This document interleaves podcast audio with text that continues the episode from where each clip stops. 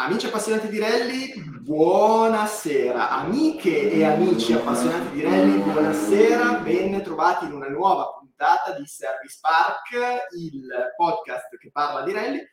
Eh, puntata numero 55. Bene, eh, ormai puntate super estive, puntate che ormai si ascoltano praticamente sotto l'ombrellone non mi sta andando il microfono, mi dicono? C'è l'ambientale. Come c'è l'ambientale? Cosa stai dicendo, Pietro? Mi, mi comunicano dalla regia che c'è l'ambientale, non è vero. Ma no, non ci credo. Com'è possibile questa cosa qua?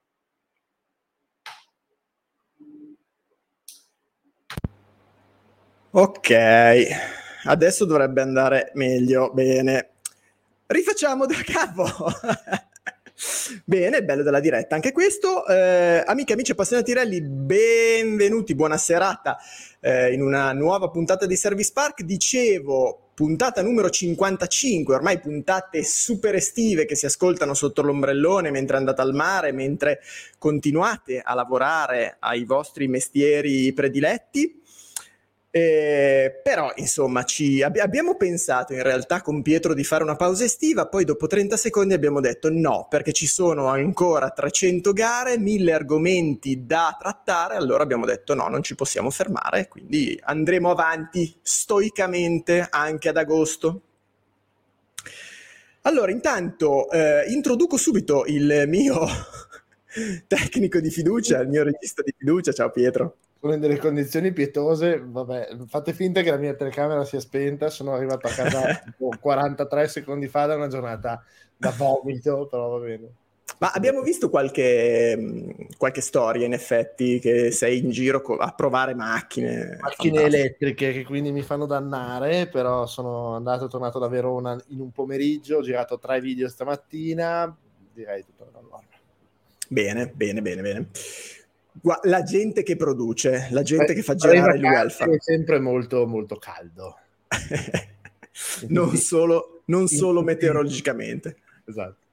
Tra l'altro, stasera ci devi raccontare una cosa, eh? ricordati, non fare finta di sì, niente. Stasera ci devi raccontare. Vuoi, quando ti pare. Bene. Allora, io vorrei anche salutare un attimo il buon Giacomo Cunial che questa sera ha cappottato, non sarà... Sì non sarà disponibile qua con noi a fare ha capottato perché purtroppo è insomma capottato più che ha capottato es- esatto esatto. Perché insomma la, esatto eh, diciamo che è indisposto ecco. Però insomma sarà presto presto con noi anzi gli auguriamo di rimettersi presto sulle quattro ruote. Ehm, andrei subito a introdurre i nostri ospiti di questa sera, che questa sera sono due giovani, sono due bravi giovani che corrono nei rally. Nei rally. Esatto, e vado subito a introdurre Edoardo De Antoni. Ciao Edo. Ecco. Ciao a tutti. Direttamente dalla Clio Rally 5 del trofeo Junior. Esatto, esatto. Ciao a tutti. Adesso ci racconterai poi com'è andata la tua gara, ma un po' come sta andando la tua stagione, perché ci sono state molte cose fino adesso in questa tua stagione, quindi poi ci racconterai meglio. Un saluto anche a Mattia Codato. Ciao Mattia. Buonasera. Ciao Mattia. Mattia Ciao. Come, partiamo dal come stai, come ti senti? Sono ancora un po' confuso. Mm. Sono un po'... mi sento come essere tornato da Ibiza l'altro giorno, invece da sabato che sono così. Perché allora, chi non ha seguito i, nello specifico il rally di San Marino, eh, cosa è successo? Sulla PS3 eh, siamo usciti su un destra molto forte, a quanto pare. Io non ho ricordo, non ho molti ricordi e siamo finiti giù, abbiamo capottato giù per una scarpata, direi 20-25 metri sulla strada sotto e ci hanno recuperato per fortuna Christian, il mio navigatore, illeso, io un po' meno, mi hanno portato via con l'ambulanza in ospedale a Urbino e là ci ho passato il weekend. Eh, niente di grave, un trauma cranico ho capito perché l'altro giorno, perché col mio casco ho cozzato contro il roll bar. E... Ah, ecco, quindi è stato il roll bar che si è schiacciato legger- sì. leggermente, sì, un po' sulla testa. Si è deformato, giusto. Ha funzionato, eh? perché non è successo niente di grave. Io credo che il livello di sicurezza di queste macchine, il nostro equipaggiamento, sia stato determinante. Alla fine, Beh. siamo sono qua che oggi, oggi ho lavorato per il primo giorno, quindi vuol dire che ero abbastanza sveglio. ottimo, ottimo, ottimo. Eh, tra l'altro poi retroscena che poi diremo, ma questo più tardi. Ehm, io vorrei, prima di cominciare, Pietro, se me lo permetti, vorrei eh, fare due saluti essenzialmente. Mm-hmm. Eh, a due ragazzi che sono passati uno venerdì e uno sabato a trovarmi qua in, in studio. Eh, sono due ragazzi mega appassionati di rally eh, e che voglio salutare perché sono stati molto molto gentili. Eh, si chiamano Mattia Chizzola e Alessio Zanellato. Tra l'altro Alessio Zanellato lo ringrazio per la gentile offerta della birra quindi la bevo. Male non fa. Male non fa e la bevo eh, ringraziandolo del gentile dono eh, ah, ecco, Mattia Chizzola invece eh, voglio salutare anche tutto il suo gruppo di Quelli della Notte, che è un gruppo di giovani appassionati che organizzano cose, gite notturne sulle valli, fanno, fan, fanno cose carine, Magiche. ecco. Losche. Sì, sì, losche, losche. esatto. Ma è giusto così, è giusto così. La passione in qualche modo va sfogata, e quindi li salutiamo. E, e boh. Allora, io comincerei intanto chiedendo eh, a Edo come è andato il tuo San Marino, poi vediamo un attimo i dettagli. Ma allora, il nostro San Marino è andato sicuramente benissimo perché alla fine abbiamo concluso secondi dello junior. E è stato un peccato perché abbiamo fatto tutta la gara in testa dalla prima prova e, e l'abbiamo, persa su, l'abbiamo persa sulla penultima sì, eh, che, farò, che un viaggetto, farò un viaggetto in qualche Lourdes qualche posto così perché lo perdo sempre le ultime due prove. No, la penultima prova abbiamo trovato, beccato quello davanti e, e, quindi io non vedevo più assolutamente niente. Abbiamo perso quei pochi secondi perché poi nello junior te la giochi veramente sui centesimi e che, che ci hanno fatto perdere la posizione. Poi abbiamo vinto l'ultima prova, però eh, ovviamente i 5 km non era facile recuperare tutto. E, niente, forse è stato anche un errore nostro, nel senso che sicuramente in futuro guarderò meglio eh, chi mi parte davanti, perché dopo il riordino praticamente hanno messo in ordine di classifica i primi 20 e noi eravamo convinti che avessero messo in ordine di classifica tutti. Invece dopo i primi 20, da quello che ho capito, hanno messo le classi in ordine di classifica, quindi noi ci partiva davanti una N4 io quando ho visto che mi partiva davanti un N4 onestamente non ho neanche guardato chi era o cosa stava facendo. E, e, siamo partiti tranquillissimi. Tant'è che Martina prima dello start mi ha detto ma questo qua davanti che, che, come va? Così gli faccio no no ma tranquillo questa macchina va fortissimo. Vorrei guidarla da un sacco di tempo va fortissimo in integrale e tutto. E, e, invece ho sbagliato nel senso che già quel, penso che avevamo già sei minuti su, su su questo qui dell'N4 e gli abbiamo preso un minuto e 43 e è stato anche già non si vedeva poco con il sole poi quando è iniziato a esserci la polvere veramente eh, sentivo due mettevo la macchina di traverso aspettavo e speravo di vedere dove, dove, dove era non il punto di coda non esisteva più ma almeno dove, dove c'era la curva insomma e quindi niente poi in quelle situazioni lì ti nervosisci anche parecchio perché dici ha un vantaggio di niente e lo stiamo perdendo così, però alla fine andrà meglio la prossima volta, no Pietro? Anche al Marca l'abbiamo persa così l'ultima prova. Eh, infatti, io volevo, infatti io volevo chiederti la conta delle situazioni simili che hai vissuto quest'anno. Dovrebbero essere tre, grosso modo. Ma eh, allora, il Marca, eh, anche al Vaglio Solane, è vero, anche lì eravamo benissimo. Eh, e onestamente anche a Bergamo, io direi, se proprio vogliamo. E anche a Bergamo, anche lì l'ultima prova mi sono girato con la scuola. Se, posso, se posso aggiungere, senza mettere troppo il dito nella piaga, anche un po' a Sanremo. Ok, sono 5 su 10. Sanremo, sì. sono 5 su 10 gare, non è male. Non no, è male, eh, vabbè. Eh, ogni cosa ha la sua spiegazione, poi ovviamente quando facciamo eh, il debriefing post gara sembra, sembra veramente che, siamo, che, non siamo in bolla, però poi ogni cosa secondo me ha una, una, spiegazione. Stiamo imparando, sicuramente Grazie. la prossima volta guarderò quello davanti eh, però come, chiaro, da, come da, dalla, dalla, volta di Sanremo guarderai i tempi anche se c'è, se c'è quell'altro tanto dietro. sì ecco quello è, proprio, quello è proprio un errore mio allucinante che non deve più capitare quello sono già stato eh, gatto, ecco. per questa cosa. Però insomma quando vedi un N4 davanti cioè, eh, la mia idea era più quella di salire sulla sua macchina che andarlo a prendere in prova quindi niente non ci avevo proprio pensato onestamente non avevi calcolato una differenza di così ampia.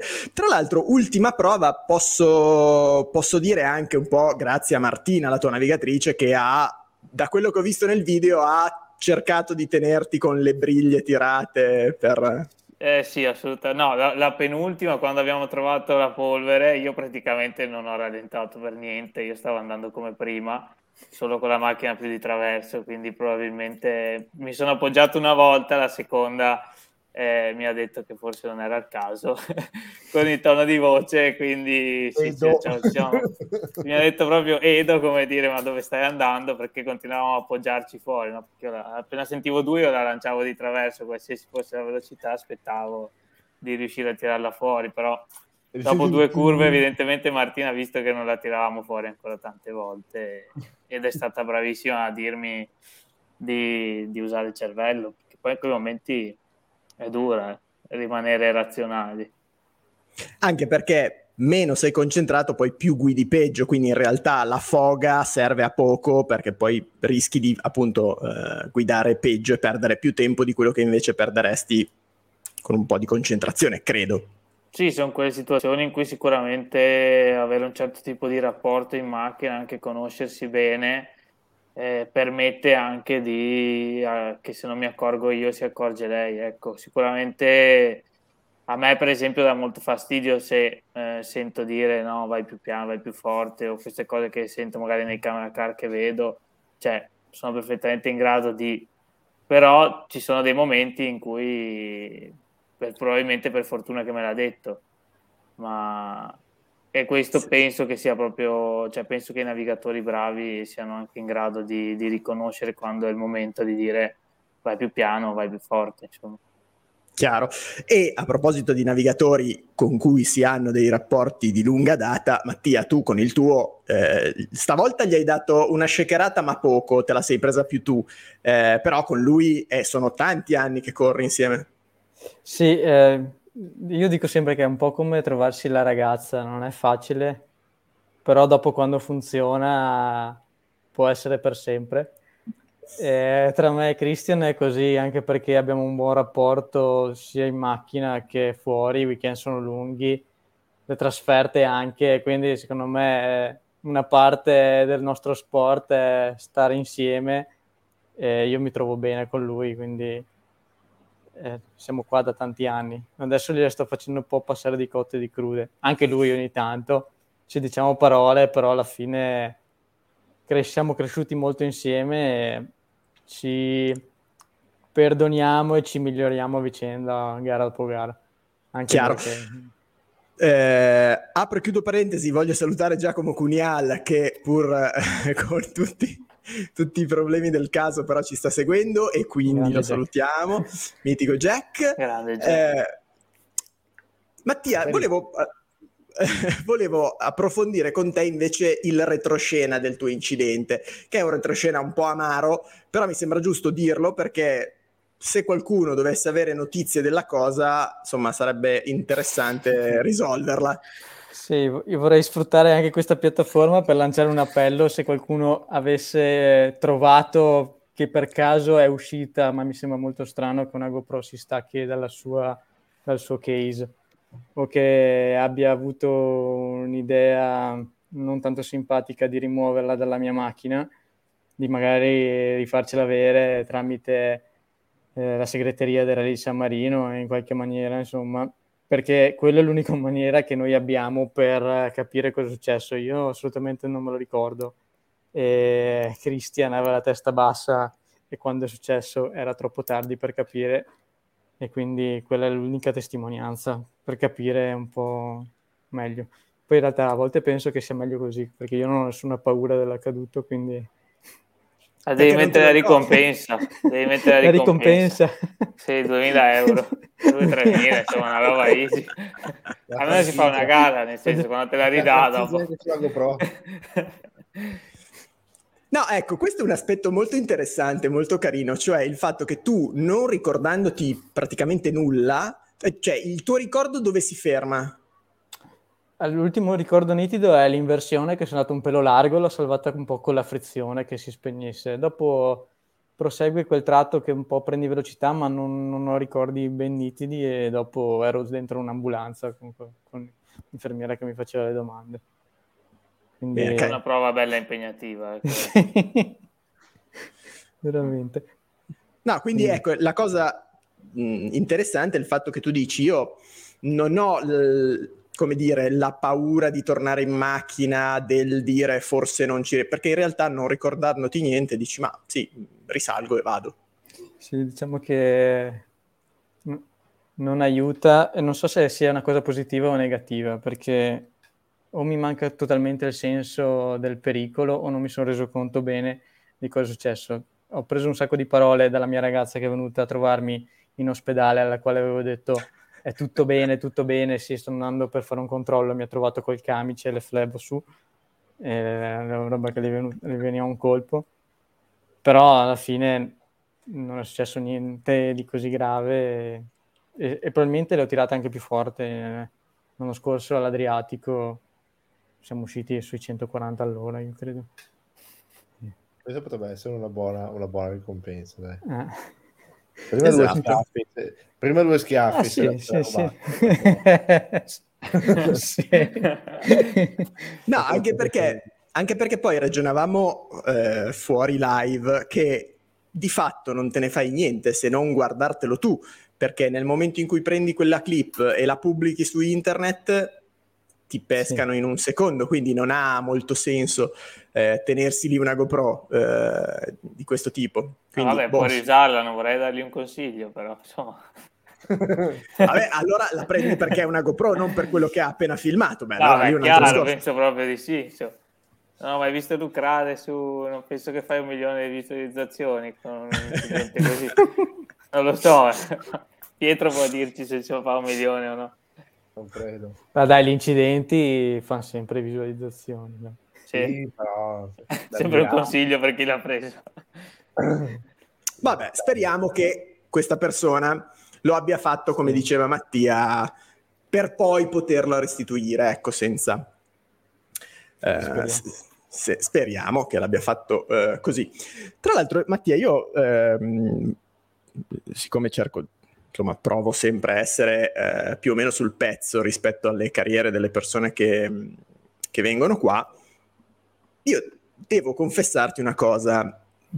Prima del Covid, quindi prima che tutto questo mondo andasse all'aria, eh, volevo un po' imitarti.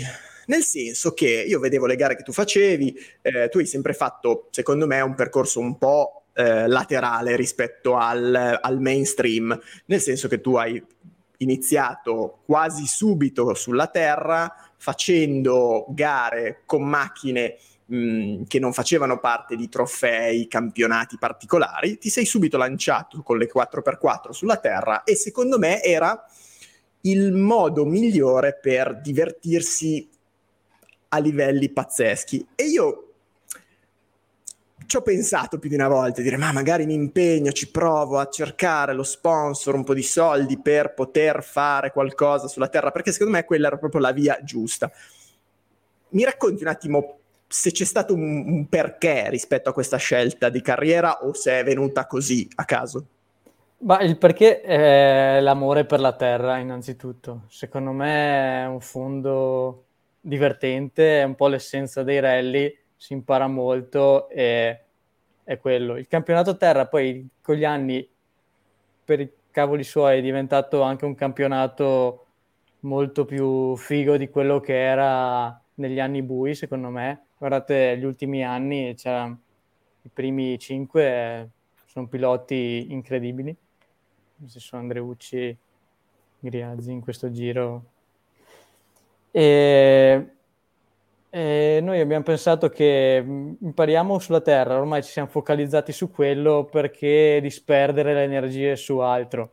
In più sulla Terra sono ancora competitive, erano ancora più o meno competitive le gruppo N, ci si poteva divertire, imparare qualcosa, poteva anche essere utile imparare una, una macchina turbo 4x4 per poi salire di categoria come ho avuto la fortuna di fare, non, era niente, non c'era niente di scritto ovviamente qualche anno fa, anzi non, non avrei mai immaginato di arrivare comunque a questo livello. E quindi è venuto fuori che dopo ormai non so quante stagioni sono qua a, a guardare un pelo più da vicino chi va veramente forte. Infatti tu hai detto giusto, cioè oh, mm, la cosa che mi ha fatto interessare alla tua carriera è stato ehm, sia la Subaru e poi il Lancer, eh, cioè come hai detto tu, delle macchine che teoricamente dovevano essere spacciate eh, perché nessuno se le filava più, perché sull'asfalto di fatto erano più che superate, però su terra avevano ancora tutta una loro dignità e tutta una loro competitività. Eh, però con costi credo eh, abbastanza contenuti rispetto a delle R5, insomma macchine sicuramente più... Sì, assolutamente. Poi ti dico anche c'era una convinzione intrinseca, perché dietro, dietro questa scelta c'è anche molto mio papà, giustamente, che una macchina un pelo più grande rispetto tipo alla 208 R- R2 fosse un pelo più sicura. Ah, ok, ok. Cosa che okay. non so se sia assolutamente vero in termini assoluti. Non so quali opinioni sono discordanti. Vabbè, Io c'è no. più carrozzeria di sicuro. Sì, c'è più metallo, c'è più peso. Eh, e quindi necessariamente da sicurezza, però dip- dipende. Va molto più, eh, sì, la velocità finale è un'altra po', sì. sì quando, quando, prende velocità non si ferma più, è quello il problema di, della Lancer, secondo me. Eh. Infatti, è, posso dirti, è molto più faticosa di guidare, guidare la, l'impresa o la Lancer della Skoda.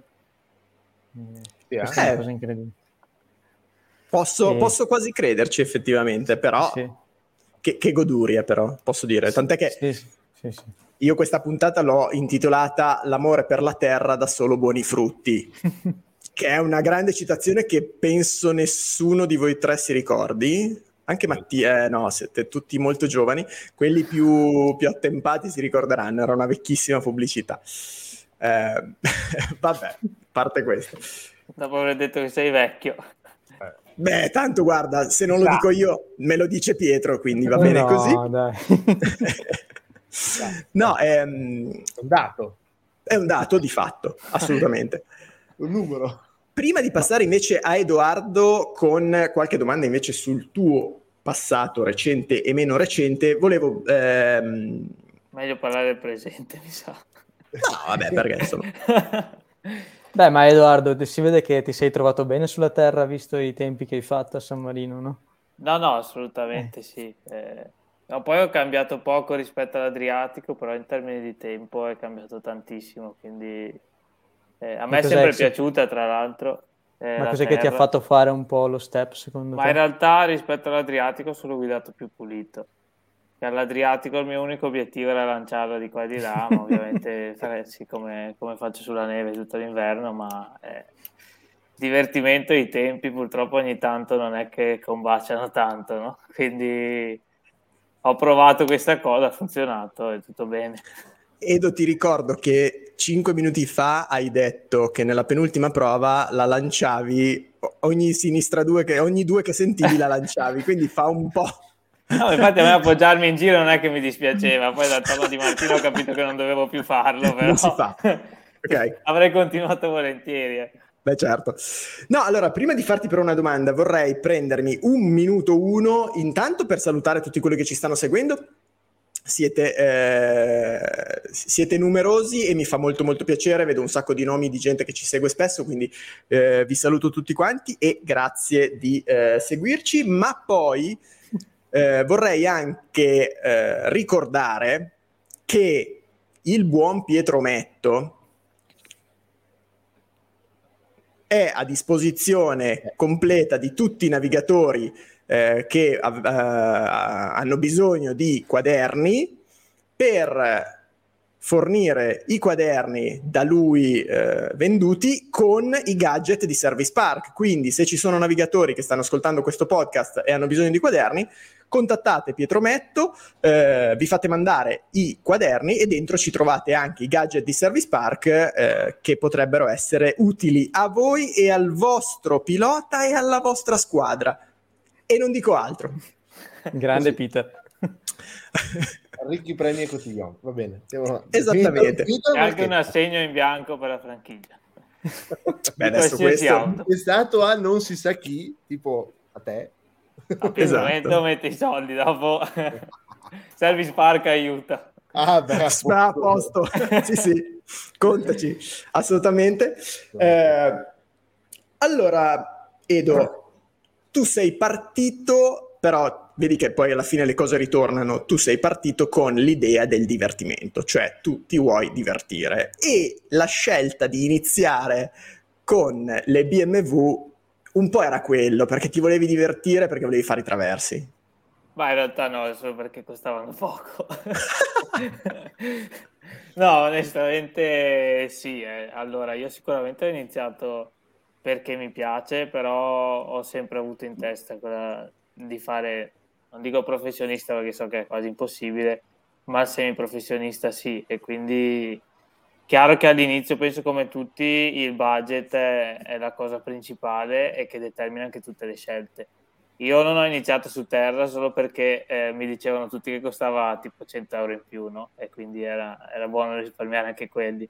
Sicuramente ho sbagliato, cioè di base secondo me è la roba migliore iniziare su terra perché inizia la cosa, cioè è sempre la macchina che scivola e dopo su asfalto diventa tutto più semplice. E oltretutto se vogliamo proprio dirla tutta se uno non ha l'obiettivo di stare solo in Italia eh, la, la, realtà è che fuori si corre su terra. A parte principalmente o su terra o su neve quindi fondi con scarsa aderenza e un italiano che per 4-5 anni fa solo asfalto può essere fortissimo in una gara di 10 del mondiale e dopo fa fatica. Quindi poi mia, le mie scelte onestamente sono state molto dettate dal budget fino ad adesso, la, la realtà è questa.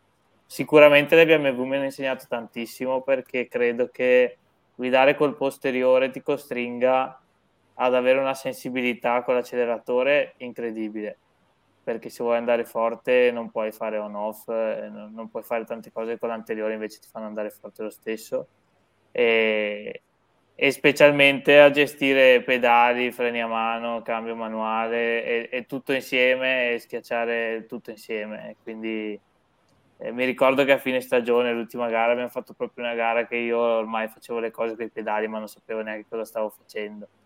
E quella, quando arrivi secondo me a quel punto là, poi quando ti mettono in mano sequenziale, puoi frenare col sinistro, tutto perfettino, quando freni la macchina frena, e quando giri la macchina gira, cosa che con la BMW non succede quasi mai, eh, diventa tutto più facile e, e credo che, che, ti permetta anche di andare, o anche quando uno ti dice ok, però qua quando esci non andare full gas, no? Cioè, secondo me, se tu hai guidato solo anteriori dall'inizio, non riesci a farlo subito. Se hai guidato certi tipi di macchine, anche per esempio l'N4, inizia ad avere una sensibilità molto differente. Quindi credo che alla fine la scelta è stata dettata dal lato economico, però abbiamo trovato anche delle persone intorno che ci hanno aiutato molto in quel trofeo lì. Poi abbiamo guidato le Yaris. Okay. Allora, di quel trofeo lì, beh, mh, salutiamo Elia Bossalini, che tra l'altro è organizzatore di quel, di quel trofeo, e se l'idea di correre con delle BMW a trazione posteriore vi, così vi, vi solletica eh, il cervello, potete contattare Elia Bossalini, sarà ben contento di, di darvi, ehm, di fornirvi una macchina. Eh, poi c'è sta, subito dopo sei passato, subito l'anno dopo al trofeo Yaris? Sì, ecco, quella invece è stata una scelta eh, folle, nel senso che eh, siamo partiti, ma cioè, l'idea era tipo di fare una gara in realtà, perché poi però avevo deciso l'anno scorso che eh, dovevo investire tutto su un anno perché comunque iniziavo a diventare, tra virgolette, vecchio per come la vedo io e quindi ho deciso di, di provare una cosa che probabilmente era più grande di me. Infatti quando ho firmato mi sono messo a ridere all'inizio del campionato, ho detto ma cosa stiamo facendo? Dopo, piano piano, e anche con l'aiuto di tante persone, siamo riusciti a finirlo e, e, forse quella scelta lì comunque ci ha portati dove siamo adesso. Quindi ho fatto un bel rischio, ma forse ha funzionato. Eh. Sì. C'era una probabilità su un milione, tipo. Beh, anche, anche eh, considerato il fatto che era un trofeo al primo anno con una macchina completamente nuova. Tra l'altro hanno avuto anche qualche difficoltà nel far partire il trofeo eh, all'inizio, quindi insomma c'erano tante incognite legate alla Yaris, seppur sulla carta doveva essere un'auto stupenda, meravigliosa, divertente. Forse l'asfalto non, io almeno io continuo a dire questa cosa qua, poi verrò smentito, ma forse l'asfalto non è il suo terreno ideale. Basta vedere quello che è stato fatto, quello che stanno facendo in realtà in Spagna, che hanno iniziato dalla terra. Sì, è vero, è vero, è vero. Cioè, forse perché sulla molto, terra... Molto più furba. Sulla terra senti un po' meno alcune, eh, alcuni limiti. Eh, alcuni limiti meccanici che può avere la macchina all'inizio. La macchina è meno precisa, si sente meno. Eh, chiaro. Beh, poi io l'anno scorso, la, di tutta la stagione dove mi sono divertito di più, erano i pezzi di, di Sterrato a Monza. Cioè, lì, lì mi sono divertito. Qui, quindi praticamente 3 km in una stagione. Sì, sì, sì, sono stati 3 km divertentissimi. Basta. Eh dai, non esagerare adesso, però... No, no, beh, no. abbiamo tribolato parecchio la scorsa stagione, ma penso come tutti, poi sicuramente era all'inizio. Sì, ecco, Pietro anche ha tribolato con noi, quindi siamo, abbiamo tribolato tutti insieme almeno. Una grande Bene. famiglia. Ma il comune non mezzo Gaudio. No, no, no, no, per niente. Bene, e invece quest'anno eh, campionato junior, però io su, su quest'anno ho una domanda più specifica, e cioè il fatto che tu abbia iniziato anche a correre con l'R5 Secondo te, poi, quando risali sulla Rally 5, ne hai un beneficio anche solo banalmente in termini di sensazione di velocità o le due cose non vanno eh, a braccetto? Allora, prima cosa che quando prendo l'R5 freno e mi manca 500 metri alla curva quando prendo la Clio di solito la prima curva rischio di tirarla. Perché tra l'altro anche servo freno quindi là vado là, di solito la prima staccata da un pestone e, e rischio di andare, di andare, fuori quindi è molto divertente sì. cioè, c'è sempre il rischio della prima adesso l'ho capito ma quando ho usato la Skoda la prima volta poi sono salito sulla Clio che tra l'altro con Federico il primo tornante dello shakedown stavamo per andare dentro proprio dentro il tornante però sicuramente, cioè, secondo me, quello che noi stiamo facendo quest'anno è chiaro che c'è una cosa incredibile, noi corriamo veramente tanto e il fatto di guidare sia l'R5 che la Clio, guidare l'R5 mi aiuta con la Clio perché quando arrivo sulla Clio la velocità mi sembra di andare a fare la spesa, tra virgolette, no? E quindi riesco anche a pensare molto più razionalmente perché non c'è, diciamo, quella adrenalina in più della velocità, non la sento più così tanto. E poi magari se non la guido per tanto, sì. Eh.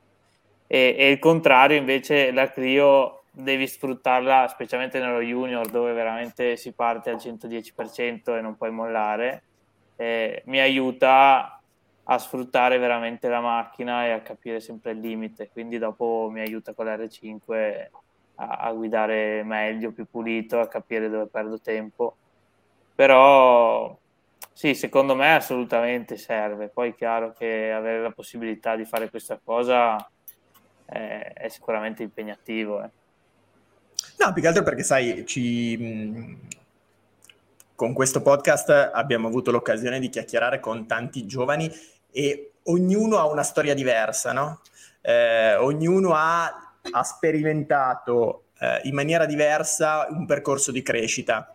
Eh, chi solo con le piccole poi è salito gradualmente, chi è partito subito con le macchine più grandi perché tanto è inutile girarci intorno. Quindi in realtà eh, anche questo mix di, di, della categoria base con la categoria maggiore messe insieme ha dato per te buona, un buon risultato, quindi ci sta, ci sta. Sì, no, poi eh, nel senso, noi stiamo facendo una stagione così impegnativa, tra virgolette, anche perché i quattro anni prima alla fine eh, abbiamo sempre tribolato, quindi quest'anno stiamo cercando di recuperare anche un po' di tempo perso, quindi probabilmente la roba migliore è se avessi di nuovo 19 anni e avessi disponibilità, fai lo junior, poi l'anno dopo se vinci vai nell'europeo, tutte queste cose qua. È chiaro che eh, adesso inizio anche ad avere un'età che bisogna, bisogna spingere, alla fine... No, un'età di che? Ma cosa stai dicendo? Eh, la realtà, cioè, se guardiamo in Italia va benissimo, eh, cioè, mh, ancora Paolo riesce... In Europa esatto, ma eh, sì, non sono vecchio ancora, ma sono in un'età in cui devo muovermi. Eh, nell'europeo e nel mondiale sei, sei che devi, devi, devi spingere. Poi in Italia va benissimo, per carità, siamo tutti giovani, però non, no. sono, non, sono, così convinto, questa cosa dell'età secondo me, mm, però no, va bene. Se, se, se, l'obiettivo, se, l'obiettivo, è andare fuori dall'Italia, cioè, bisogna, bisogna, muoversi, tra virgolette. Eh sì, perché... eh. Ma adesso Edo, quanti anni hai tu? 25. Tu Mattia quanti anni hai? 31. Ok, però se tu togli dal campo... Ehm, due giovanissimi come possono essere Rovanpera e Solberg, che sono due grandi nomi ma giovanissimi. In realtà l'età media... Sì, ma guarda il VRC2, guarda il VRC2, cioè, togli Mikkelsen che forse è uno dei più vecchi, Thorn ha 20 anni. No, ma non è, non è tanto quello il problema. Cioè, secondo me il problema è l'esperienza che tu hai fatto negli anni prima. Eh, Siccome esatto, ne abbiamo ma... fatta veramente poca, stiamo cercando di, di farla più velocemente possibile. Eh, ma è chiaro, che, è chiaro, che, se tu fai come eh, sta facendo il figlio di Perico, che ha 6 anni, 7 anni ed è su un Lancer Evo 9, arrivi a 18 anni che hai l'esperienza che uno può avere dopo 10 anni di gare, ma questo è ovvio, anche perché a fare i traversi a 7 anni cioè non hai paura di niente, non, è, è, sei una spugna e... Sì, no, non vuol dire che andrà forte, eh, secondo me. Cioè no, è... no, certo, certo, no, però non... non... Me... Scusa, vai, eh, sì, sì, dopo, dopo ti dico io. No, dico che però non puoi paragonarti a uno che ha avuto una storia così diversa. Quello che dico, cioè è chiaro che se a sei anni fai quello, è probabile che a 18 arrivi già con una certa esperienza, sì. ma se tu inizi a 18 Secondo me i casi sono due nel caso specifico del figlio di, di Perico che comunque ha un determinato tipo di imprinting dato anche da, da, da, quello che è la, la volontà, l'esperienza, le, le, possibilità che gli può dare il padre. Il concetto è, secondo me le cose sono o bianco o nero, cioè o diventa il nuovo Auger o odia i motori dopo quattro anni che fa le cose. Sono, secondo me non, non, ci sono tante vie di mezzo. Questo è un rischio anche perché Rovanpera lo ha dichiarato molto candidamente, ha detto io l'anno, l'anno prima di fare il VRC2, adesso non ricordo esattamente, ha detto io ho seriamente pensato di smettere perché eh, ero stufo a 16 anni, 17 anni ero già stufo di tutto quello eh. che avevo fatto fino adesso, quindi basta. Poi per carità eh, ha deciso invece di continuare e meglio così per tutti, ma Bene, esatto. Quante, sì, infatti. Riesce a dire anche quando, anche quando non c'è. Esatto, grande Giacomo, che eh, continuiamo a salutare, che ci fa molto piacere perché vuol dire che è in, che è in forma, dai. In mezza forma, dai. È in mezza forma, dai. Ok. E... Eh, vai. Vai, vai, vai, vai, Pietro. Vai, vai, vai, vai. Mi sono dimenticato quello che dovevo dire. Quando recuperi la cosa, io nel frattempo invece volevo sapere un po' da, da, Mattia. Beh, intanto una cosa, eh, vedo la, la, maglietta che hai addosso e insomma colgo l'occasione per salutare i ragazzi di Ocre Club, che è una scuderia posso dire, molto attiva nell'aiutare i propri piloti, possiamo dire così? Sì, è una grande scuderia eh, storica, eh, fondata dal papà del, dell'attuale presidente, che ha tirato su grandi nomi e adesso tra, sta vivendo tramite Filippo Bordignon un'altra giovinezza, diciamo, e comunque se pensi nel terra, eh, Giacomo Costenaro è sempre là a podio, è uno dei nostri piloti più forti, vuol dire che i frutti li sta, li sta raccogliendo. Io sono da anni che faccio parte di questa famiglia e il bello è che se c'è un problema in una maniera o nell'altra viene, viene sempre risolto. E colgo l'occasione per ricordare ancora eh, Jack Celi che ci ha lasciato dopo um, l'Adriatico. Eh, mi ha toccato molto sta cosa perché lui veniva sempre, era sempre allo stop di ogni prova speciale e adesso al San Marino non averlo più là è stato, è stato un momento un momento di pensiero un po' forte anche per, per me. Eh, volevamo dedicare l'arrivo e magari la Coppa Scuderie perché di solito ci va molto bene che siamo un, un po' di piloti forti che fanno il terra dell'Oak e abbiamo vinto un po' di volte la Coppa Scuderie, volevamo dedicargliela, purtroppo tra una roba e l'altra non ci è riuscito a sto giro e, e niente, insomma. Arriverà, arriverà, arriverà. Sì. Assolutamente. Mattia, io volevo cap- sapere da te, adesso stavo riguardando la, la tua carriera eh, così come è riportata su EVRC e credo che grosso modo Tanti sia... danni. Ma adesso no, non stavo guardando quello, no, stavo guardando che in realtà sei... La franchigia. Tante franchigie che volano. sei un affezionato del, ehm, di fare il... No, sei un affezionato di fare l'apripista a Scorzè. Sì, eh, devo, quello volevo chiederti, ecco cosa che dovevo chiederti. Io mi ricordo dove l'hai visto? Come si fa a vedere chi fa nel mondo, nel mondo del rally di Scorzè. Ma io l'ho fatto tutti gli anni, credo, ah, okay. anche quando non avevo la patente. Beh, grande. Ma tu sei di fianco, in organizzazione, vero o sbaglio? Sì, mio papà è il presidente del, del comitato che organizza ah. rally, rally di Scorzè. Io ho fatto qualcosa con, con Francesco Tranossi anni fa lato social, lato video. Ok, ok, ok. Albori delle mie, delle mie follie, ma... Se hai voglia di venire e hai voglia di tirarti sulle maniche, c'è sempre posto, noi vogliamo bene a tutti. Eh. Tra l'altro, Scorzè è una gara molto particolare.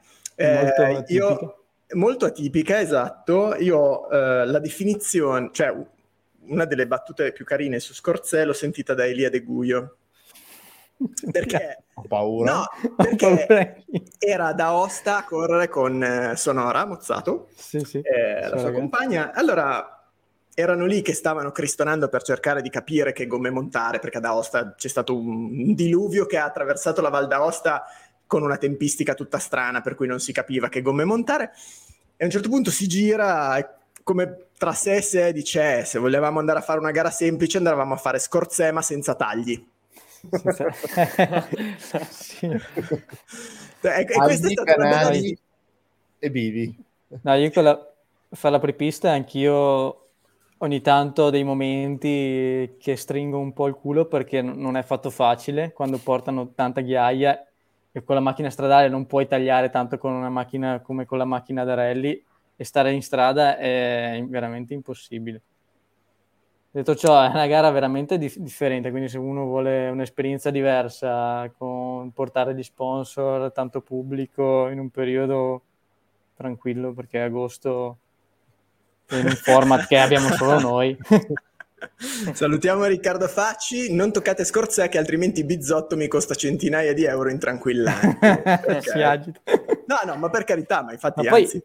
Quest'anno è ma già da qualche anno abbiamo, il comune di Scorzè ereditato una ex base missilistica dell'esercito wow. ai tempi degli anni 90 e ci ha lasciato ricavare un piccolo circuito che noi abbiamo già usato per fare qualche piccolo test, anzi che organizzeremo probabilmente prima della gara. E dopo faremo anche la prova spettacolo che secondo me aiuta ad avvicinare anche gente che non è tanto il nostro sport. Io di mio non sono mai stato un grande fan delle prove spettacolo, però cioè dire che per il pubblico funziona. Posso e dire quindi il... Scorzè sulle orme del Deutschland. Sì, anche, anche. Perché un po' è quello, nel senso che... Ai, eh, in effetti i tagli ci sono. Hai quelle cose di cemento sono. Per i esatto. armati. La prova nel... nella... Si chiamava Panzerplatte, mi sembra la prova. Me la chiamo, sì, base missilistica. No, beh, voi dovreste chiamarla Panzerplatte, perché così veramente fate... Ci, ci fanno fuori con il copyright. Esatto. eh... No, e poi no. volevo chiederti anche un'altra cosa, eh, visto che questo tuo amore per la terra ormai hai acquisito un, una solida eh, esperienza su questo fondo, eh, l'estero come lo, come lo guardi? Sono anni che quando è ora di discutere il programma io dico ma l'europeo, ma qualcosa facciamo quest'anno. Vabbè la gara in Poi, Finlandia. Eh, ci piacerebbe tanto, ci piacerebbe tanto e anche quest'anno ce l'hanno andati vicini. Poi con la scusa che in Deltarelli abbiamo eh, Alberto che fa l'europeo, poteva venirci un po' più semplice. Quest'anno non c'è riuscita, ci riproviamo come sempre il prossimo anno, anche perché io quando parlo con Giacomo Costenaro, gli altri ragazzi che hanno fatto, vedi, vedi proprio qual è stata la chiave di volta nella loro modo di guidare o andare forte è stato proprio l'esperienza all'estero. Vuoi perché corri in una maniera diversa, vuoi perché corri tanto, secondo me è fondamentale. In più è vedere anche qualcosa di diverso perché nel bene o nel male il campionato terra lo facciamo da qualche stagione ormai e quindi ha senso fare così. Il problema dell'europeo è per chi non fa il pilota professionista come sottoscritto, ma deve, lunedì deve andare in ufficio e tra l'altro il mio ufficio non è neanche molto comodo per le gare in Italia adesso, visto che lavoro, ho deciso bene di lavorare in Austria. Ah, okay. Beh, una cosina comoda. Sì, tra l'altro in Austria, nella parte più alta dell'Austria. Vabbè. E... Dettagli. Comodo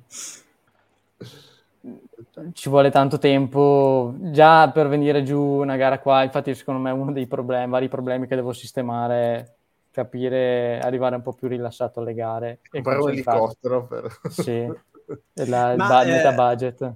Nord dell'Austria sono distante dallo Janner? Ma sì che no, no, no. Adesso non Dov- ricordo se lo... lo Adesso io ho un vuoto di memoria se lo Janner... Secondo Secondo me è in un'altra nazione proprio, però non vorrei... No, no, no, in Austria. Ah, ecco, in Austria, vedi che non, non, non, dico cavolate. Ma da che parte? Più vicino forse? Ma guarda che secondo me, non... cioè se tu sei al nord dell'Austria... Nord-est di Linz. Linz? Nord-est di Linz. Ah, non è neanche distante, io sono a Mattigofen, dove c'è. Secondo me lo INR... A KTM, sì. Ah. Potrebbe essere una gara di quelle molto interessanti. Okay. Molto, molto interessante. Reichstadt è a destra. Ok. okay. No, perché penso che di solito c'è neve, a parte quest'anno, ma qui ormai eh, c'è, c'è, tanta neve e insomma fanno delle prove veloci, molto... cioè che se al posto della neve ci metti la terra, insomma ci azzecca molto e quindi lui che è vicino, potrebbe essere. Se, se, riesco a recuperare la legacy che mio papà è in cantiere da, da anni, sì, perché con la Skoda sono sicuro che la piego. No, vai con la BMW. Puoi partire con, con la BMW. Eh sì, eh, parti, la metti di traverso quando è finito il rally, finisci di traverso. Bene. Esperienza già provata in Austria, tra l'altro. Sì? Sì, beh, ma il circuito che... Sì, vabbè, un po' è stato un po'... No, ci siamo divertiti tantissimo, però abbiamo fatto più danni che quello che, che abbiamo corso. Racconta, racconta, esplicita questa cosa. No, siamo, non so se c'era Pietro, non è venuto. Siamo andati io, il figlio di Gabriele Noberasco e, e il figlio che di, di e, e Lino Zanussi che salutiamo. Abbiamo avuto questa idea di andare in Austria a fare una gara con le BMW, sempre su idea di Elia Bossalini, e siamo andati in Austria a fare questa gara che poi siamo accorti che no, non era proprio una gara, no? Cioè non gli piaceva tanto che noi avevamo una macchina da rally con i chiodi e tutto. E comunque praticamente io ero l'unico che non ho fatto danni perché gli altri due, e eh, dopo ce n'era anche un altro, eh, continuavano a entrare nei muri di neve che quando siamo tornati a casa abbiamo speso più di danni che di noleggio. Quindi è stato, è stato, Però ci siamo divertiti molto. Cioè giravamo tutto il giorno, praticamente 6 ore, giravamo tutto il giorno di traverso. Eh, Beh, ed che... è stato molto divertente in realtà. Ma su un circuito quindi? Sì, sì, no, è un circuito. Mi chiedo dalla regia se sei riuscito a fondere i freni anche lì. eh no, lì no, non ce l'ho fatta. Eh, allora, non ce l'ho fatta. Ho due, messaggi per, ho due messaggi per Mattia, uno di Giacomo Poloni che dice che sei bellissimo anche se sei mezzo rincoglionito. Grazie, sono ancora in after. esatto, e poi ti porto i saluti di Luigi Sartori che mi ha confessato che è stato praticamente il primo a, uno dei primi a, soccorrerti a, a San Marino. Quindi... Lo, ring- lo, ringrazio tantissimo, infatti. Ho visto delle foto, dopo ci siamo sentiti con Luigi su Instagram. In quei momenti là è fondamentale che ci sia qualcuno perché io non ero probabilmente in grado di fare niente e, e a volte una persona non basta come il mio copilota, quindi avere collaborazione e aiuto è fondamentale. Adesso bene, sono bene. qua eh, tranquillo e anche grazie a persone così. bene, bene. Eh, Edo, nelle tue ehm, scorribande in giro per il motorsport italiano, è evidente, io, guarda, è evidente Dipende, che, soprattutto, che... Scusami, soprattutto quando ti vedo correre con Federico sono proprio scorribande. No. voi due girate e, e ve la ridete tutto ci divertiamo molto ci divertiamo molto. Esatto. Però quando poi tu torni a casa hai eh, come dire un, um, un punto di confronto particolare che è un po' tuo papà che ha vissuto dei rally molto diversi da quelli che, che hai vissuto tu. E quindi volevo un attimo capire eh, cosa, cosa, ti dice rispetto alle tue esperienze sportive se cosa ne pensa lui, qualche... Ma allora, in realtà mio papà già da quando ho iniziato, a parte che non voleva che iniziassi, perché comunque io sciavo, ero anche abbastanza forte, quindi mio papà comunque ha investito un sacco di soldi lì, ha detto ma dove vuoi andare? Poi costa ancora di più dello sci, anche se più o meno siamo lì, e, e quindi no, non è che era molto contento. Infatti la prima gara l'ho fatta tramite un suo amico e gliel'avevo detto e non detto e me la sono pagata da solo e dopo da lì ho fatto la, che avevo 17 anni in zona industriale e da lì mi facevano fare le gare gratis perché continuavo a vincere quindi l'unico motivo per cui ho iniziato a correre era questo amico di mio papà poi lui dopo si è appassionato anche lui e, e devo dire che a San Marino eh, forse è la prima volta che ho visto la faccia di mio padre che ha detto sì forse hai fatto bene perché di base ovviamente cioè, purtroppo sì, è un, cioè, un conto è che sia un hobby, però è anche vero che spendiamo tutti quelli che corrono, la maggior parte spendono tanti soldi in questa cosa, no? E quindi se è un divertimento, stiamo spendendo dei soldi per divertirci, un'altra cosa invece è fare le gare come, come pilota, no? E comunque lui dall'inizio ha sempre cercato di stare fuori, anche nello sci faceva così, e di mettermi invece in mano a persone che eh, potevano consigliarmi, come per esempio Gigi Pirollo, che è sempre stato un po' il mio punto di riferimento, no? Anche perché mi tirava della carne atomica. Anch'io ho fatto e... una gara con Gigi, credo sia la gara che ho preso più parole in vita mia. Ecco, no, però ho imparato me... tantissimo, però eh... ho imparato, mi ha cambiato il mondo però credo che neanche da mio papà ho preso così tante parole. Sì, G- Gigi esatto, sempre... no? lui è abbastanza diretto quando sì, deve sì, dire le cose, ma questo a, a, me va bene perché ogni tanto bisogna di sentirmi dire quello che non voglio sentire. Però lui è sempre stato abbastanza fuori, nel senso mi aiuta quando ho bisogno, però di base anche nello sci ha sempre avuto questo atteggiamento che a me piace molto perché onestamente specialmente 3-4 anni fa, quello che diceva facevo il contrario. E quindi per fortuna che ne stava fuori e adesso invece mi segue ma sempre da, da cioè viene a vedere le gare e, e, si fa gli affari suoi sostanzialmente. Anche se mentre tu sei in prova speciale l'ho visto agitato, eh, a fine prova comunque quella roba lì. Eh, eh lo sente. Eh, lo, lo sente. sente. un po', lo sente un po', però non lo diciamo, non, non lo diciamo in giro, dai. Gli dico sempre se vuole fare una gara, ma eh, vedo che non mi, non mi ascolta. Non voglio, non lo so. No, già, già, in macchina dopo 5 minuti che guido io litighiamo perché mi dice che non devo fare questo e quello, quindi probabilmente dureremo prima del primo CO, credo che sarebbe già finita. Con tutte le buone volontà, eh, però. Beh, Mattia, tu in famiglia avevi eh, qualcuno che ti, che ti ha trasmesso la passione o è stata una cosa tua che hai intrapreso? No, sì, sì, mio papà, mio zio, entrambi i miei zii organizzavano il Rally Scorzè quando erano nei primi anni 90, quindi io probabilmente ah, okay. non ero neanche ancora nato. Poi col tempo questa cosa si era un po' azzerata e io mi ricordo quando ero alle medie mio papà aveva tutte da, da, sua, da mia nonna tutte le, le, foto di quando era giovane aveva fatto qualche rally locale e ho detto ma papà andiamo a vedere un rally e sono, sono andati a vedere l'altopiano Sette Comuni terra e siamo fulminato e da là è, è, stato un graduale ritorno fino a che non ho avuto la patente e la fortuna di poter iniziare a correre e anche di arrivare a correre ad alto livello nel campionato italiano terra.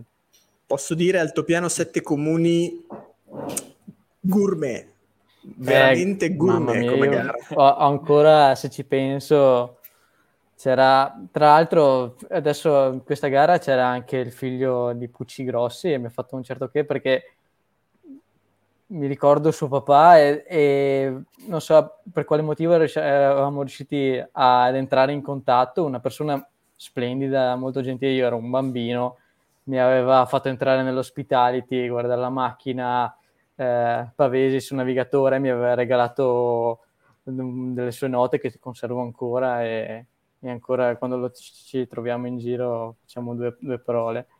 E quindi conservo un ricordo bellissimo adesso vedere un giovane grossi sulle prove speciali fa strano, fa strano. mi sentire anche un po' vecchio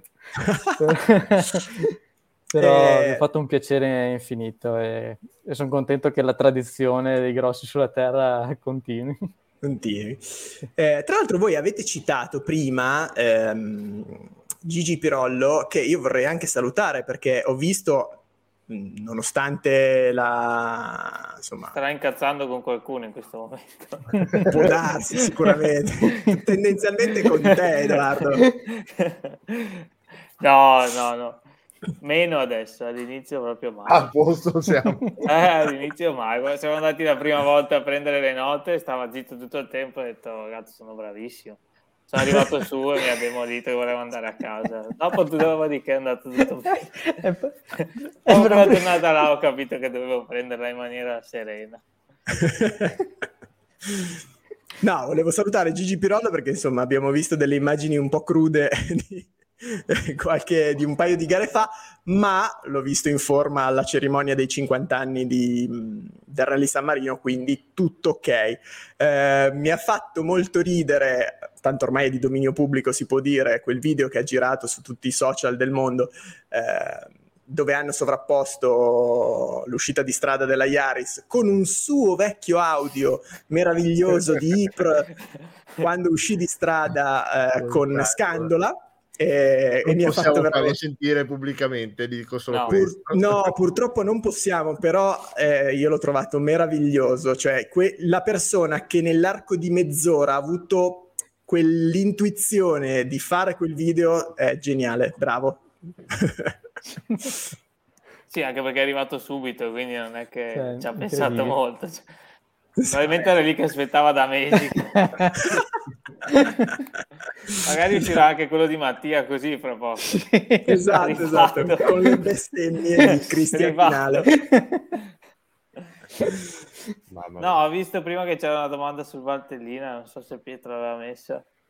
No, sì. sì, ti chiedevano cosa ne pensavi. Ma, ma eh, allora, il Valtellina in realtà, sì, onestamente no, non sono particolarmente soddisfatto, nel senso che mi aspettavo di più sicuramente Eh, purtroppo quando andiamo eh, in queste gare un po' dove ci sono tanti piloti di casa, tra virgolette, si fa veramente fatica, perché comunque ovviamente col, col nostro programma già dall'inizio noi arriviamo, facciamo i nostri due o tre passaggi e, e, dopo andare forte con i piloti di casa non è per niente facile. Era la prima volta che guidavo la, la Evo e, e, anche quello per me non è stato facile, nel senso che ho fatto modifiche su modifiche e ci ho capito ben poco e, e quindi non è stato particolarmente soddisfacente. Poi ovviamente dal punto di vista del divertimento ci siamo divertiti, però ho lavorato tanto sulla macchina, cosa che di solito non faccio e i tempi, alcuni tempi sono usciti, ma, ma non sempre. Questo ci può stare, nel senso.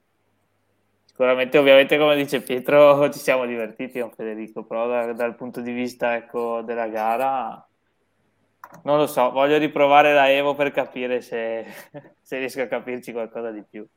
Se sei tu o sei lei. Eh, esatto, è probabilmente la prima, però. La Evo è un'altra Non si sa mai. È tutta un'altra macchina. Eh sì. Ci è voluto un po', mi sono voluto un test, uno shakedown per passare da quella vecchia alla Evo al Master Show dell'anno scorso. Quindi capisco perfettamente. Hai notato delle differenze eh, no. tan- tangibili? Sì, madonna. Sì, sì, sì. Sì, sì, ma è una roba incredibile. Ma cosa cambia? Livello di, di erogazione soprattutto? Il motore è molto più e- elettrico, quasi direi, molto più sì. aggressivo. Il okay. cambio è un po' più corto, quindi tante volte metti la prima che usavi con la non Evo, invece dovevi lasciare la seconda. Mm. Posso avere anche più coppia, no? Anche poi sulla terra puoi anche partire con la seconda a volte. Eh. E i freni, no, asfalto non so, ma ti dico sulla terra sono molto più morbidi, quindi ci vuole meno forza per frenare molto di più, perché hanno cambiato qualcosa nelle pompe, non sono, non sono no, sulla frenata, no, poi lì abbiamo visto che dipende tanto anche da come vengono settati i differenziali, no? Quella è una cosa che comunque fai prima e fai fatica a farlo in gara, quindi poi si inizia a modificare mille cose di assetto, ma bisogna, bisogna arrivare al problema e non è facile. Non è facile. Poi su quelle macchine lì, quello che dicono tutti è vero che guidarle è facilissimo, poi però guidarle forte non è facile per niente. Bisogna starci no, su. Eh. Ti permette di, probabilmente ti permette di arrivare facile al 75%, sì. poi da lì diventa uno sport diverso. Sì, esatto, è sempre lì. Cioè, cioè, guidare la BMW è 10 volte più difficile, devi fare 76 cose insieme. Lì, cioè, parti con la frizione e fa tutto da sola alla fine, perché più o meno quando hai capito i tasti eh, ce la puoi fare. E dopo tiri la leva, togli la leva, quando ti ritocchi freno a mano gira. Poi tra l'altro una cosa di quando sono salito con la Clio dopo che ho guidato la Skoda, sono arrivato sul primo tornante, stavamo per schiantarci perché io ho tirato freno a mano invece che tirare è venuto indietro con la Clio.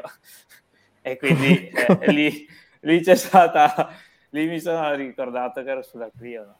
che fra la mano della squadra è una roba incredibile.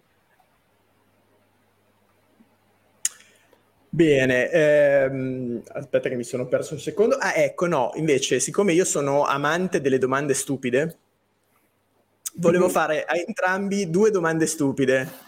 Eh, prima Mattia e poi a Edo. La, eh, la, prima domanda è se prima della prova speciale voi avete una vostra routine eh, per concentrarvi. Non parlo solo di scaramanzia, eh, parlo proprio di, che ne so, faccio un po' di stretching, faccio delle cose. Eh. E poi cosa mangi in gara? Cioè, durante la gara cosa mangi? Prima Mattia e poi Edo. Uh, per concentrarmi forse dovrei migliorare più quell'aspetto, però ho una mia routine eh, di scaramanzia. Ok. Oltre ad avere un piccolo portafortuna sulla scarpa destra, una moneta che mi ha dato un mio amico di Singapore, vabbè, che è fissa là. Eh, pe- ho un piccolo rituale, una specie di preghiera che dico che me la tengo per me. Certo. Praticamente per per arrivare sani e salvi tutti quanti a fine PS. Diciamo okay, che okay, forse okay. giro non ha funzionato, però quando inizia, Christian inizia a timbrare inizio a ripeterla un paio di volte e, e di solito comunque aiuta anche a, a, raccogliere un po' di concentrazione. Sì, perché Ma... poi alla fine, al di là della scaramanzia, è anche un modo per entrare, per avere quella sequenza di movimenti e cose anche mentale che ti dà la possibilità di, di concentrarti. Sì. Per mangiare invece, in gara ti dirò, eh, mangio quello che trovo in assistenza, sto tento di stare leggero e bere molta acqua. Prima della gara però seguo varie filosofie, dipende, tipo se sono con Giacomo Costenaro tento di mangiare a pranzo quello che mangia lui perché prendo sempre spunto da chi va più forte. Se no, a volte se c'è chi non beve alcol prima della gara, beh, allora non lo bevo anch'io. Ah no, ma te bevi una birra prima, allora la bevo anch'io devo un po' tentare di, di, ogni volta è qualcosa di diverso, sto sperimentando, non ho ancora trovato la quadra. che cosa porta bene, che cosa no. Sì, sì, a volte va bene, a volte va male, quindi devo trovare Edo, Edo, questa sera ce l'hanno con te tutti. no, questa cosa che ha scritto Federico è falsissima perché allora, intanto ce l'ha con le pressioni perché io... Aspetta, aspetta, aspetta, aspetta. Chi sta seguendo il podcast solo in audio, ah, Federico, Ra- esatto. Federico, Raffetti, suo navigatore al Valtellina, ha scritto Edoardo mangia il manometro delle pressioni in Valtellina è sparito dalla borsa. No, vabbè, allora... C'è da dire intanto che Federico ce l'ha con me perché gli chiedo sempre le pressioni, no? perché beh, prima, dopo sono molto pignolo su tante cose, questa è una di quelle, no?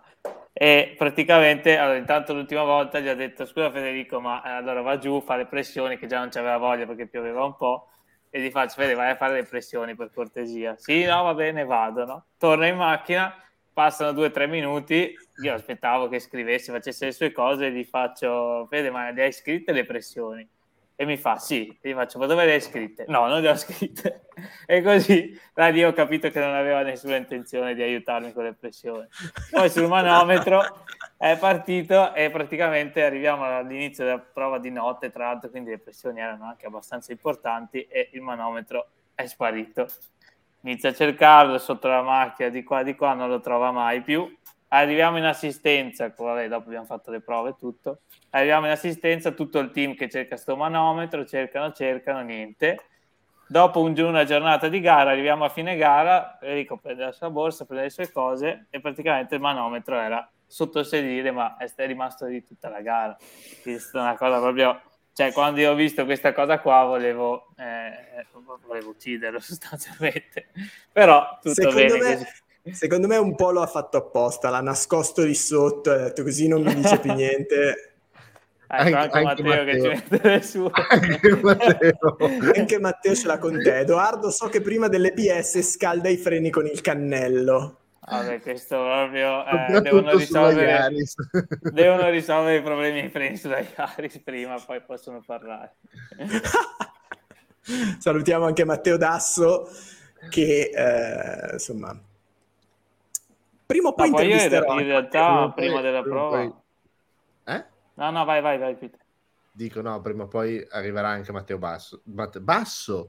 Matteo Dasso Basso. su questi canali. A fare le mappe sulle nostre macchine. Sulle nostre macchine, esatto. esatto. Però, ma sulla, mia, sulla mia macchina è riuscito a mettere l'adesivo di Acme prima ancora di farmi la mappa.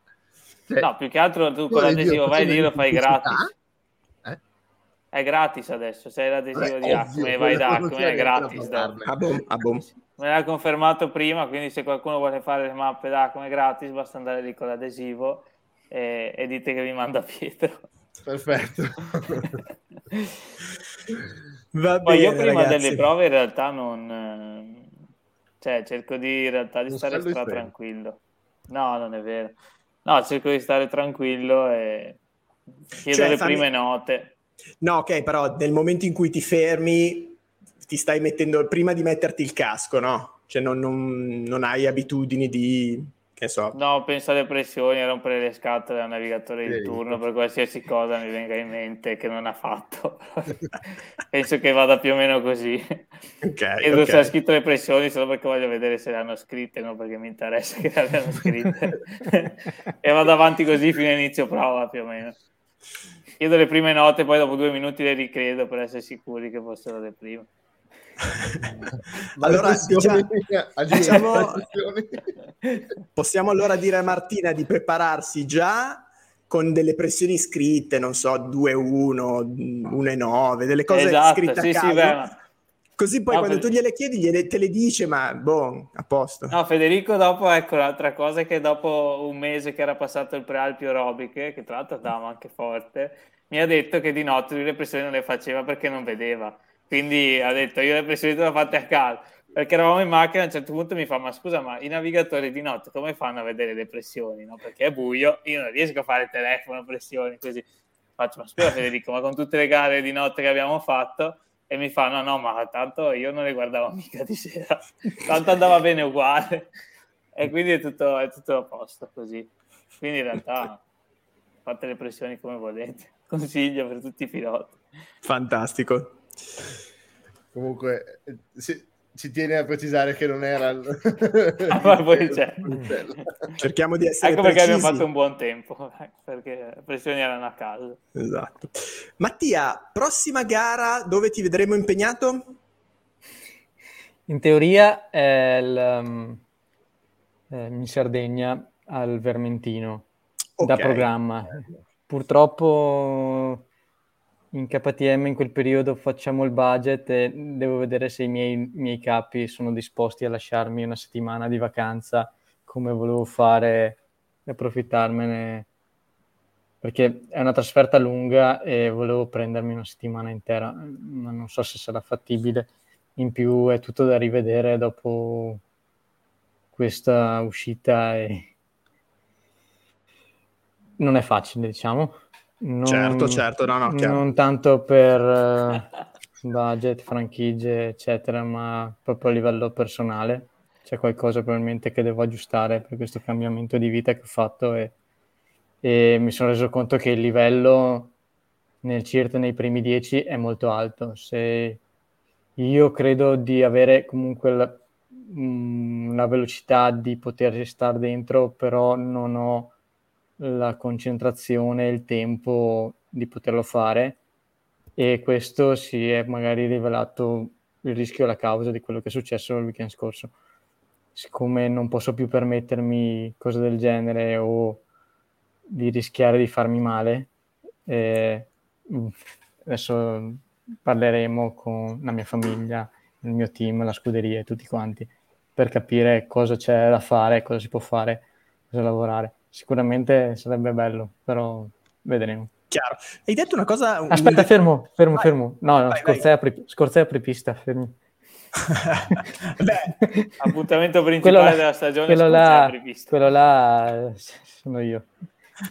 è il mio lavoro, che poi in realtà sembra sempre che sia un lavoro da privilegiato, ma a Scorzè il problema abbiamo il problema è che c'è tanto pubblico e molto pubblico che non è fatto di appassionati di rally, quindi magari che ha un po' il senso della cosa, di magari dove mettersi, che già, che già a volte gli appassionati hanno qualche difficoltà, secondo me, a capire. Io sono 30 anni che mi metto qua. Eh, sì. Esatto. Figuriamoci tanto meno quelli che vengono là perché la gara li passa sotto casa e ce ne sono parecchi. E il mio lavoro là è più che altro mettere in sicurezza le prove speciali, faccio quello perché tra, gli organ- tra quelli, gli organizzatori sono comunque uno dei piloti che va più veloce, ma anche, ho anche un po' di senso di questa cosa perché sono anni che lo faccio. E quindi è una cosa tutt'altro che piacevole. Sto passo due giorni con il magone, che vada tutto bene. Eh no, chiaro, anche perché tu fai, eh. tu fai la zero? Tendenzialmente sì. Eh, però le ho passate tutte negli anni, quindi... La zero comunque... Fa la zero comunque è responsabilità, eh? quindi comunque... Ma eh, tutti sì. hanno responsabilità. Tutti, tutti hanno... no, certo, però sai, l'ultimo che poi passa è... Insomma... Sì, sì, sì. Qual è data è, Scorzè? Il uh, 5-6 uh, di agosto, primo weekend di agosto. Ok. Ok. Quindi, chapeau al fatto che... No, però volevo dire, eh, ho sentito un dettaglio così, eh, en passant, mi sembrava un dettaglio interessante, hai detto in KTM, perché tu lavori in KTM?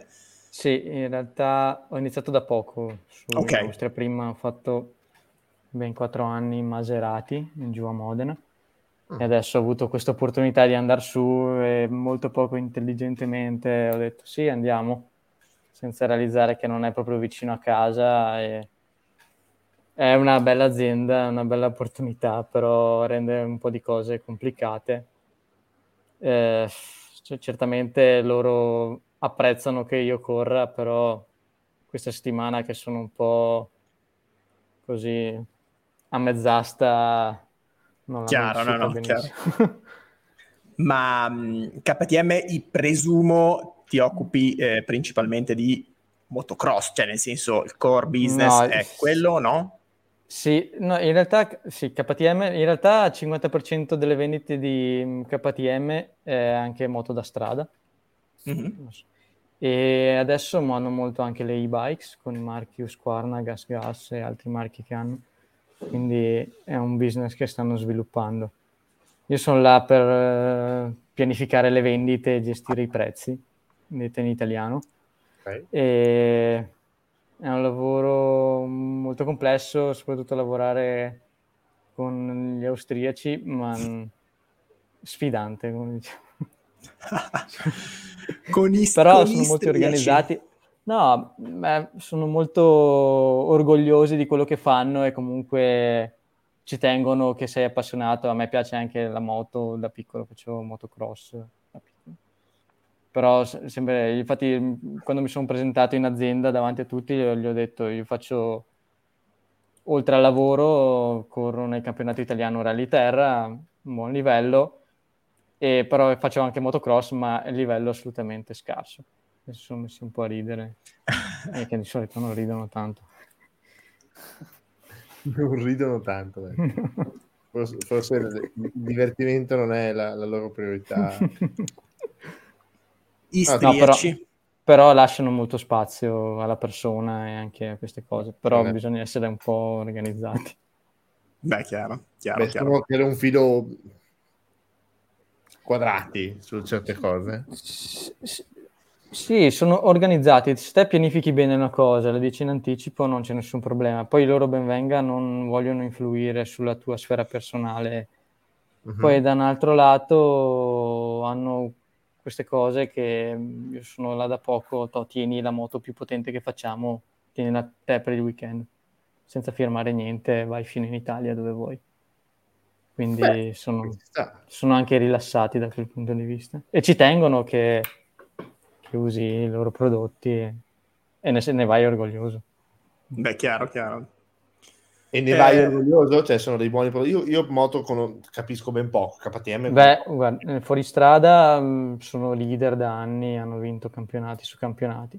Certo. Stra- strada hanno dei prodotti che si difendono bene, anzi, secondo me assolutamente competitivi in tutti i segmenti che sono presenti, sia da quelle da viaggio che da quelle naked stradali fa impressione, sono molto, sono molto, molto avanzate, sia a livello di elettronica che di motore, fa un paura. Poi ha proprio un'impronta aziendale, è bello perché a noi che piacciono le corse, coloro fanno pa- quello che è bello di KTM di per sé è che loro hanno nel loro DNA il motorsport e quindi nel loro, nei loro prodotti stradali c'è questo stesso feeling e questo stesso carattere, cosa che nel, nel mondo automobilistico si sta un po' perdendo generalmente perché c'è molta differenza tra quello che può essere il prodotto mainstream e infatti ero molto sorpreso quando è venuta fuori la Toyota GR molto apprezzato anche se la versione da rally non è così a Edo non piace Edoardo, No, beh, però la versione stradale... Adesso. Lascio giudicare chi la sta guidando adesso, col sequenziale. Magari è meglio. Va bene, tra l'altro c'erano eh, due domande per te Pietro, eh, una se hai visto il crash della Clio Rally 4 ad Alba, sì, eh, quello no. di... Eh, non, non, dal vivo ma in, in, in video sì, ha tirato una bella... Mamma una mia. Bella Paradossalmente mh, mm, mi sbilancio, poi appunto a proposito di Yaris mi, mi ricollego, eh, paradossalmente dopo una, una, rollata del genere ho visto molto meno disfatta la Clio Rally4 rispetto alle foto che ho visto invece purtroppo di altre, di altre macchine che hanno fatto fine ben peggiore. Esatto, esatto. Però, mm. caspita, cioè, no, volare, volare, giù in mezzo alle vigne così era, insomma, il video era abbastanza impressionante. Io credo, io credo che sia uscito, che il pilota sia uscito da lì che... Per, non capiva più niente. Non capiva più da che parte fosse il cielo e la terra. Sì, eh, eh sì, eh sì, sì. Eh, ma devo dire che anche qui stasera ne abbiamo avuto uno che insomma si è difeso egregiamente. Eh, cosa ne pensiamo di Alba? In una frase direi una bellissima gara, unica pecca se posso dire il parco assistenza. Poi il resto è un cosa straordinario evento.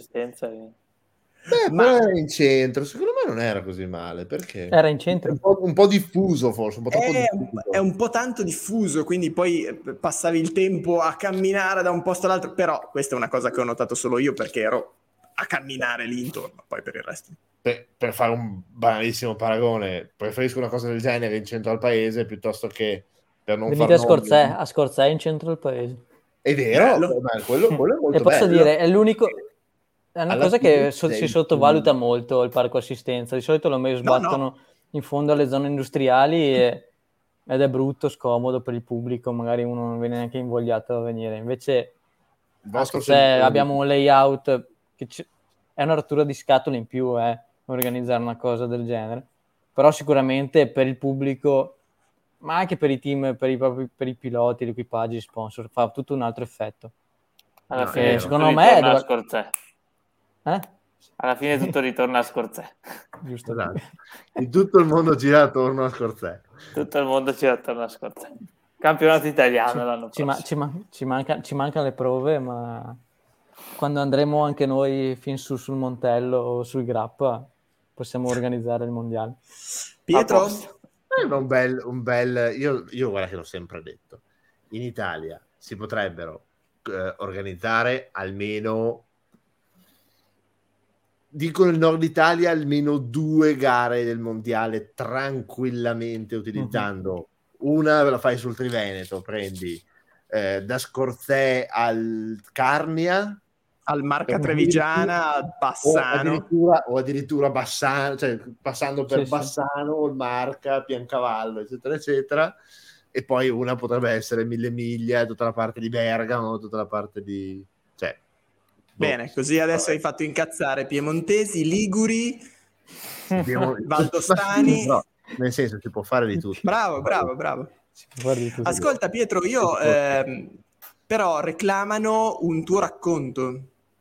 Rec- reclamano un mio racconto. Allora, questo weekend è accaduta una cosa del tutto inaspettata, però che mi ha fatto molto piacere, mi ha fatto anche paradossalmente imparare tantissime cose nel senso che sono stato invitato dai ragazzi di Smart um, e Cap, quindi Max Arduini e compagnia cantante, che ringrazio e saluto, eh, con la macchina eh, diciamo sponsorizzata Sport Mediaset, quindi come giornalista, anche se giornalista di base non sono, eh, però faccio cose, vedo gente e a fare appunto la gara di Varano del campionato con le smart elettriche. Che voi direte, cosa vai a fare con le smart elettriche?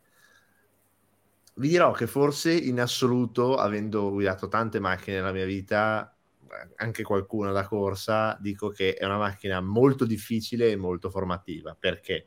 Perché è lunga 3 metri e larga 2, è un quadrato, senza controlli, senza ABS, senza servofreno, senza cambio posteriore, posteriore eh, con poca potenza, quindi alla fine devi accelerare prestissimo, frenare tardissimo e mollare i freni molto, pe- molto presto. Eh, però sei sempre di traverso, l- sono tutti col coltello tra i denti, sono comunque piloti molto forti. Cioè, io l- la, prima, la prima libera ha detto che era la mia prima volta in pista in assoluto con una macchina da corsa, comunque in gara, mettiamola così e, e prendere, c- cioè dici ok, non ho fatto schifo, però non ho neanche fatto così. Scendi dalla macchina e dici hai preso 5 secondi, hai preso 3 secondi al penultimo, dici ok, c'è qualcosa che non va. Poi, vabbè, siamo andati migliorando. Comunque, mh, ho capito, ho cercato di capirsi qualcosa nei pochi giri che abbiamo fatto. Però, davvero, cioè, avere la possibilità di, di fare una cosa del genere molto formativa sicuramente, sia a livello di ambiente della pista, sia a livello di macchina, proprio perché poi se ne parlava appunto anche con, con Max Arduini, che è il, l'organizzatore del, del trofeo, e, di, e dici, sali su questa, poi scendi e sali su un TCR, il TCR ti sembra un giocattolino perché è molto più facile, hai molti più cavalli, hai molta più tutto, molta più grip. Invece qui hai le gomme stradali, l'assetto quasi stradale, una macchina con ses- 60 kW di motore, quindi 80 e qualcosa cavalli elettrici, quindi subito, e quindi freni, la macchina si intraversa, molli i freni, si intraversa ancora di più, quindi devi accelerare, si raddrizza, cioè è una roba da, da, da pazzi.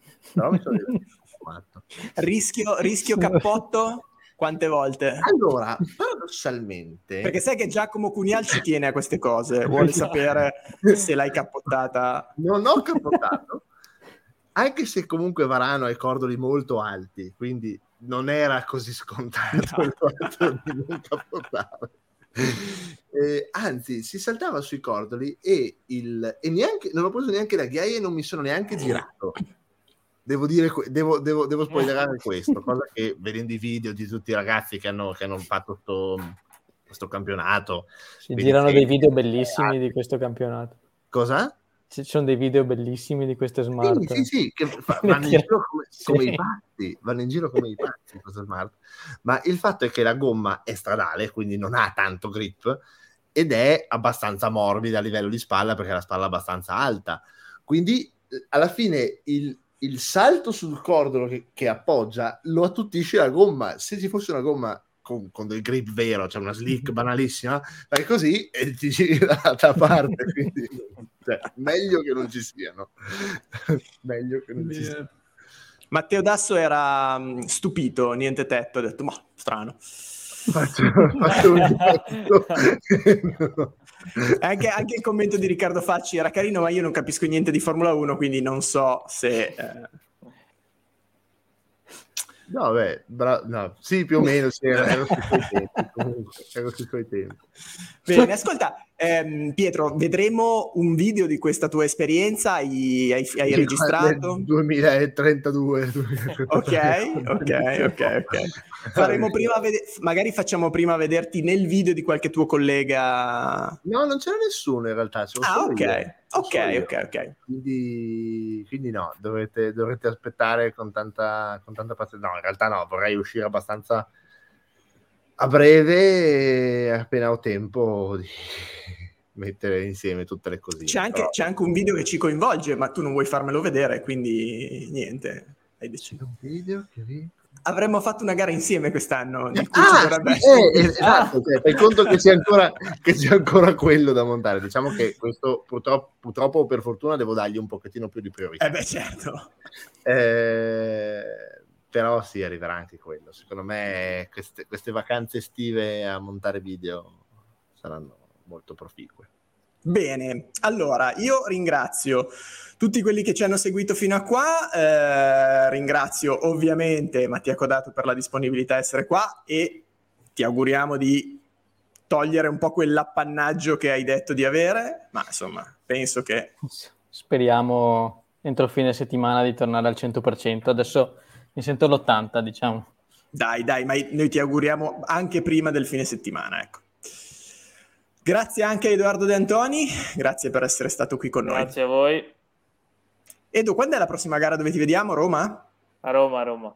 Dai, allora in bocca al lupo anche, anche a te. Pietro, ci vediamo allora. prossima settimana, direi, sempre su questi Beh, schermi. Per dire delle cose sul rally dell'Estonia che parte domani. Esatto, ma...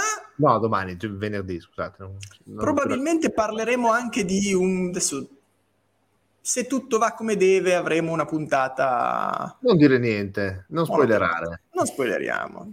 Sarà interessante. Sì, sarà interessante. Sarà interessante. Io non dico niente, ma mio dico niente, ma neanche, neanche a caso. Esatto. Dicono in una parte d'Italia, esattamente. Bene, saluto eh, ovviamente tutti quelli che ci hanno seguito, non li nomino perché siete tanti, ma vi ringrazio tantissimo. Saluto però solo in particolare Giacomo Cunial che eh, troveremo la prossima settimana Esatto, che c'è, no, ma ha scritto ancora qualche minuto fa, eh, era comunque sul pezzo, era, era comunque qua Ah, con sì, noi. qua, qua. Un caro saluto a tutti e buona continuazione. Ciao a tutti. Ciao ciao. Ciao, buona serata. Ciao. Ciao, ciao.